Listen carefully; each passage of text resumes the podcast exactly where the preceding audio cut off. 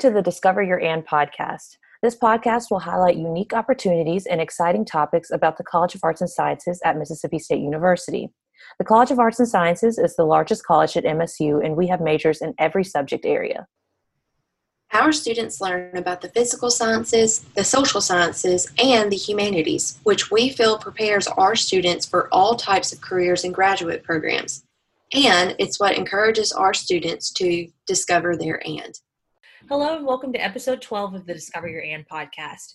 I'm your host, Ava, and today we are speaking with MSU Assistant Clinical Professor for the Department of Geosciences, Dr. Athena Owen Nagel, and the recent award she received for her online teaching practices. And I'm your host, Hannah. Dr. Nagel, we are very happy to have you with us today. Before we get into all the topics we want to cover, tell us a little bit about yourself. Um, well, um, like Ava said, I'm an assistant clinical professor. I was actually one of the first clinical professors on main campus um, hired, so that's kind of fun. I'm getting ready to go up for promotion next year. I'm excited about that. Um, I do research on carbonate island karst, which means I study caves and tropical islands most of the time. Um, so if you have to, you decide to go into research, make sure you can go to a cool place if you're going to do it. Yes. well, before we, like I said, before we really dive into the topics we want to cover, we want to start with a few icebreaker questions. Those are always fun.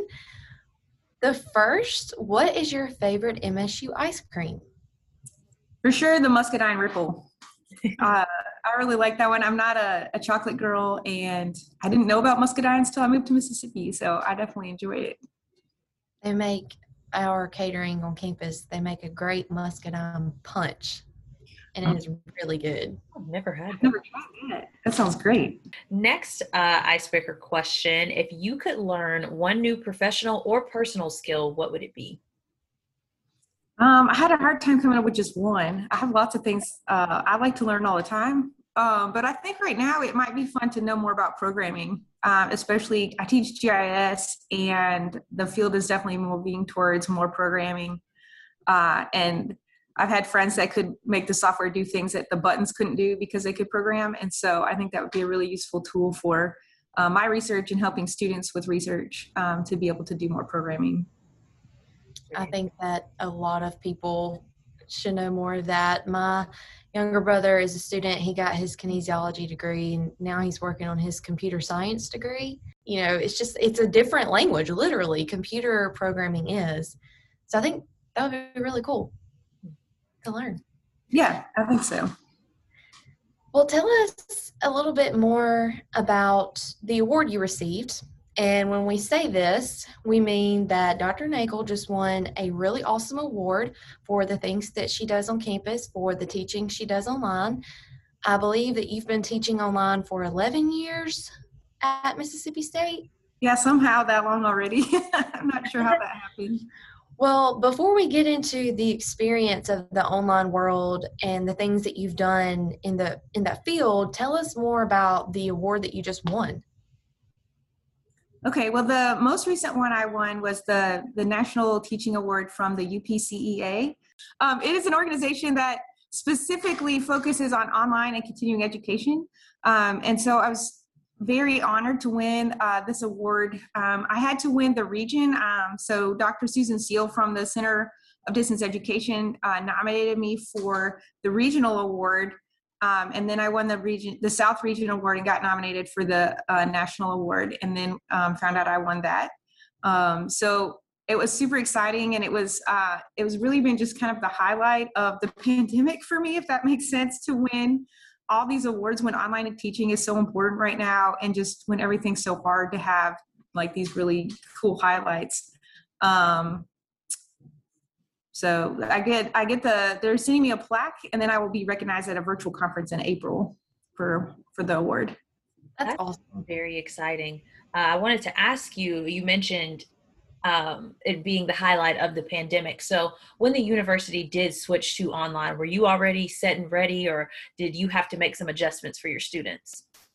Um, I did have to make adjustments because my students' lives changed. I didn't have to make adjustments to my online classes, but um, I was a lot more flexible with the things that happened. Um, the online classes I teach are for our degree program, so a lot of those students aren't local to Mississippi, so they had different struggles Um, so I had one student, for example, who lived in California and they shut down everything like hardcore and his textbooks were in his office and he couldn't go to his office anymore. Um, and I had other students um, that worked full time and now they had no daycare and they were trying to figure out. I mean, I related to that, but they uh, they were trying to figure out how to juggle everything, and so accommodating the rapid changes in their lives still had to happen. Um, but the way the online classes were set up, I, that was the same. We had to change the the due dates and stuff because of the the longer spring break, but um, in terms of teaching itself, that didn't change. But accommodations weren't needed. That's a really good point. When we think about switching online, we think about the method. And we've heard a lot about that about how people who are not used to teaching online or taking online classes that they were just trying to learn how to find the best way to reach their students. But then like you said, there are also other things that were going on. It was it wasn't necessarily how do I get my material on Canvas? It was how do I make accommodations for students? Because, like you said, online students are from all over the place. Mm-hmm. And to take that into account, I bet that was a lot. And what we have found is yes, the students were going through a lot, but so were the professors. So were the people teaching on campus. And we don't ever want to discredit how people feel, you know, because people on campus are looked at as the professionals and they know what they're doing, but everybody was struggling during the pandemic. I mean, who who didn't? Who wouldn't during a pandemic? Who thought we'd ever live through a pandemic? Not me. yeah. Yep. Well, have you ever taught in person? I have. Um, it's been a while, but I have. Um, I think it's been about five years actually. Um, we uh, so I, I, would teach online or on campus occasionally, but I was hired to teach online um, specifically. And I started off as an instructor, and then I did my PhD through my employee benefits. And then when these clinical teaching positions opened, um, that's how I was one of the first ones to move into that. Um, but kind of around that time, about five years ago, uh, they we started uh, offering a environmental geoscience program in addition to some of the other online programs we had, and um, at the time, I was the only um, geologist online faculty we had, and so um, I needed to kind of carry that load, and um, and so that's why I've been mostly online uh, since then, which is which is just fine with me. and um, with it being Women's History Month, we really wanted to talk about women in the classroom, and I know that you mentioned because I wanted to ask you if you technically worked in a male dominated field and what it that was like uh, what that is like being a woman in the classroom. Um, but I think it, you said that it's interesting. You were the only faculty member at the time. So if you could go into more detail about that and what it's like being a woman teaching in this type of field. Um, I would say overall that geology is more male dominated. It is um, becoming more inclusive, and I'm really happy that our department at Mississippi State does have a lot of women geologists as well.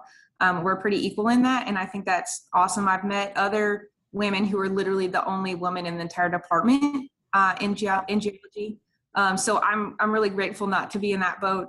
Um, I just happened to be the only online faculty at that time. We did so we did have other um, like I guess solely online because um, uh, some of our tenure track people do occasionally teach online. So we had a couple geologists that would fill in that way. Um, it's definitely been a, a struggle at times. Um, I would say I had more interesting more like interesting times in in industry um, that was a bigger issue in industry than I've had, at least with teaching. I think because the environment's so good at Mississippi State. Um, but I know there was a lot of times I worked uh, as a hazmat responder between my master's and coming back to state. Um, and I would commonly be the only woman in the field. And uh, I mean, people would say all kinds of horrible things and just, I mean, I don't even think they thought about it. Uh, and so it was interesting to just you know kind of deal with that and being really separated and um, another thing that's interesting as a geologist we go out and we collect samples like we're outside a lot and you may be in really remote locations well i mean that can be awkward just having to go to the bathroom you know like there's only guys around you or um, i also had interesting times like you talked about um, as being a mom where um, where you had to take time out to go, you know, pump milk or something for your kid, and then trying to explain that to your male colleagues. And um, so it, it's definitely been a challenge at times, but um, I, am really grateful that the environment here has been very conducive to that. Um, and and it hasn't been too awkward at Mississippi State. Um, but because I know that's not the case for a lot of other women. Right. And we actually had a previous student ambassador, Emily Welch. She did uh, geology at Mississippi State, and you talked about going out into the field because geology is about getting out in the world and seeing these things. She talked about the time that she had to go out west, and they would spend a month or more out there, and she loved talking about rocks. And it was so funny because when she would get with other students who liked talking about that, they would just go crazy in those conversations. And me or somebody else not in the department, it was a little hard to relate. It's like, that looks really cool, but I don't know what you're talking about. yes. So, geology is a, a very unique field into geosciences because you mentioned environmental geosciences and then we have the broadcast professional meteorology and geosciences. So, talk a little bit more about geology. Okay, well, um, geology is the study of the earth and its earth processes. Um, a lot of people want to just think it's rocks, but it is a lot more than rocks. Um, and, and, I think the thing I like about it is the story that the rocks can tell you if you know what you're looking for. Um, so those uh, are those kind of stories are just really interesting and that's probably what emily was was talking about.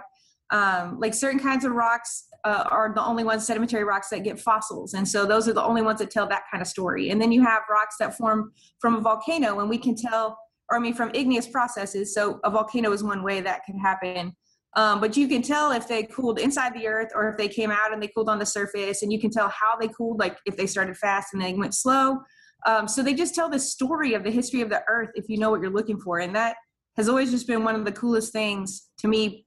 Plus, I don't think a lot of people realize how much geology affects their lives. Like in one of the intro classes I teach, um, we have a scavenger hunt for minerals in their house. And people start to realize, like, oh, there are minerals in my toothpaste, there are minerals in my makeup, there are minerals in my cell phone. I can't drive my car without geology. And so all at once people start to realize how important geology really is and it affects all of us all the time even if we don't know anything about it so that's why it's such a cool a cool field to be in that is why i love working in academia being on campus because you learn about everything you learn it's not just the surface level it's like getting to talk to professors like you we actually learn about geology and what it means to the world when I necessarily wouldn't have learned that if I didn't work in this position. So, because it's important to know a little bit about every field to, you know, study how it impacts the world. Mm-hmm. Um, Dr. Nagel, what has been the most interesting thing that you found, or the most interesting thing that you found that has told a story? Uh, in terms of geology, the probably some of the caves that we've been in. Um, just because I'm really interested in caves, um, the caves that we study are related to past sea level. Uh, and so, um, so it's been kind of neat to see how sea level has changed over time. And it's interesting to relate that to climate change and some of the things that we're seeing now. Um, it's also been really helpful. A lot of the islands that we work on have um, negative water budgets. And so the people there don't necessarily have a lot of water. They may have catchments and things. And flank margin caves form right where the freshwater lens on the island meets the saltwater, like underground. So if you can find those caves, you can use them as a resource sometimes to find water for people because some of the caves still have water in them. Um, so that's been a really neat kind of twist um, as well. Now, there's also other tons of cool stuff like here in um, in Oktibbeha County, where we're at. Um, we have Cretaceous uh, Seaway here, uh, and we I got to go with Dr. Clary, who's in my department, and look at a place where there's a mosasaur fossil, like right here in town, or not actually in town, just a little south of town. And so it's just neat that some of those big invertebrate kind of or vertebrate, I'm sorry, fossils are here. Like we don't have dinosaurs, but we have these big whales and stuff, and that's always cool to see. Like people get really excited about those kind of things, but they can be right here in your own backyard. That's very cool. Something to mention. I think a lot of times people forget that Starkville and Oktibbeha in general, although I mean we are kind of a small place, there's some very interesting things here. So that's so interesting in your field of work. You can find things like that just right in your own backyard. Um, but kind of to switch gears back to what we were talking about, um, I've read that you are pursuing or obtaining um, the Quality Matter certification. So, could you tell us a little bit more about that and how you're obtaining that, or if you've already obtained it? Like, what was that process like? Um, yeah, I actually uh, obtained it in February of 2018, which seems like a really long time ago now. Um, it was uh, something I went uh, to our department head and talked to him about. And because most of the clinical professors in our department do teach specifically online, um, Quality Matters is kind of a universal outside independent organization that um, sets up and helps people make really good quality online courses. And so that was really important to me. I wanted to continue to improve. And so he agreed to let us do the training, and he's um, since offered it to all of the clinical professors in our department, and they're in various phases of getting it. So that's cool. Um, but you actually get the certification by going through the organization, uh, Quality Matters, and then they have, I think it was five classes. Some of them were a week, some of them were two weeks. They had textbooks and assignments and quizzes and uh, things you had to read um, to get the certification um, and and it was it was a lot of things I didn't know yet, and some things that I did. Um, like they test how your technical knowledge is because you can't really teach online very well if you're not very technical. Um, so that was something that you know I was pretty good at that, but I didn't know a lot about. Uh, or as much, I guess, about creating like connection in the class and how to be present in an online class. And so that I think was the most valuable thing I got out of the process. Um, but I, I, just learned a ton and how to make the classes accessible um, to uh, people with um, you know ADA accommodations or things like that. Um, so it, it kind of touched the gamut of how to make things better for students. Um, and I just I really appreciated what I learned from that process. Well, going back to talking about more of the online world because you just mentioned the technical part of it how have you what methods have you found that keep students engaged and this would be helpful to professors that typically don't teach online. I think the biggest thing is is to make sure that you that like you're there in, in a way that the students can see you. Like I do a thing in all my classes um, called the weekly happenings. Uh, and I go through each um, Monday. I try to do it every Monday. Um, and I like, I start off my announcement with like things that are going on on campus. Um, you know, hey, the baseball team's number three. This is what's going on. We just beat Ole Miss. And then like the next thing will be, here's what's due this week in the class. And then the next thing will be like, here's the new material you guys will have access to. Uh, and then at the bottom, I'll have like notes about anything going on. Like, I'm sorry, Unit Five assignments grades a little bit late. I'm working on them. I hope to have those by Tuesday, so people know what to expect. And then at the bottom, I include some kind of current event um, discussion. Um, and so, like, I'm teaching natural hazards right now, and so we talked about the uh, volcanic eruption in Iceland this week. Uh, and and I asked a specific question for the students to answer on a discussion board each week. And so then now they're engaging with each other too, so that creates some connection. Um, so I've tried, and I haven't been able to do it all of this semester because things are so crazy with COVID. But I've tried to make like a video of myself like talking about the announcements to go with the, the text. So then they're seeing my face every week, even if I'm not on the lectures. So I'm not an expert in tornado genesis. And so um, I've had someone else come in and do that. So I'm not on all the videos necessarily, but that way they're still seeing me. Something else that's been really fun to do, um, even for myself, like on the other end, because I don't like to just see text either. Um, I started doing some active learning assignments in my class based on things that students have wherever they're at. Um, and it could be like they have to make a model of a glacier out of slime, and I give them a slime recipe.